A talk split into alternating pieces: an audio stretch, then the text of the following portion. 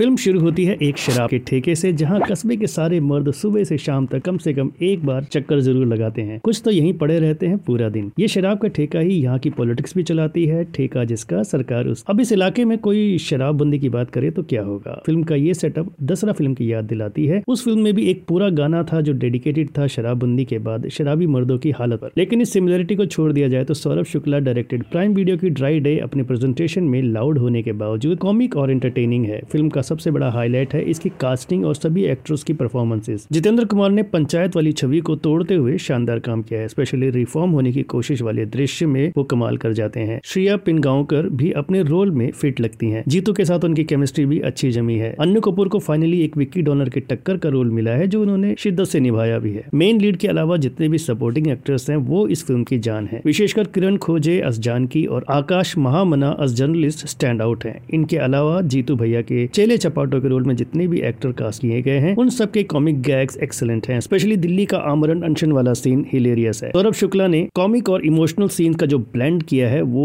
काफी अच्छा लगता है गाने इम्प्रेसिव नहीं है फिल्म कलरफुल है और कुछ हिस्सों को छोड़ दिया जाए तो एक ठीक ठाक वन टाइम वॉच है ड्राई डे को फिल्म की बात की रेटिंग रहेगी थ्री स्टार्स की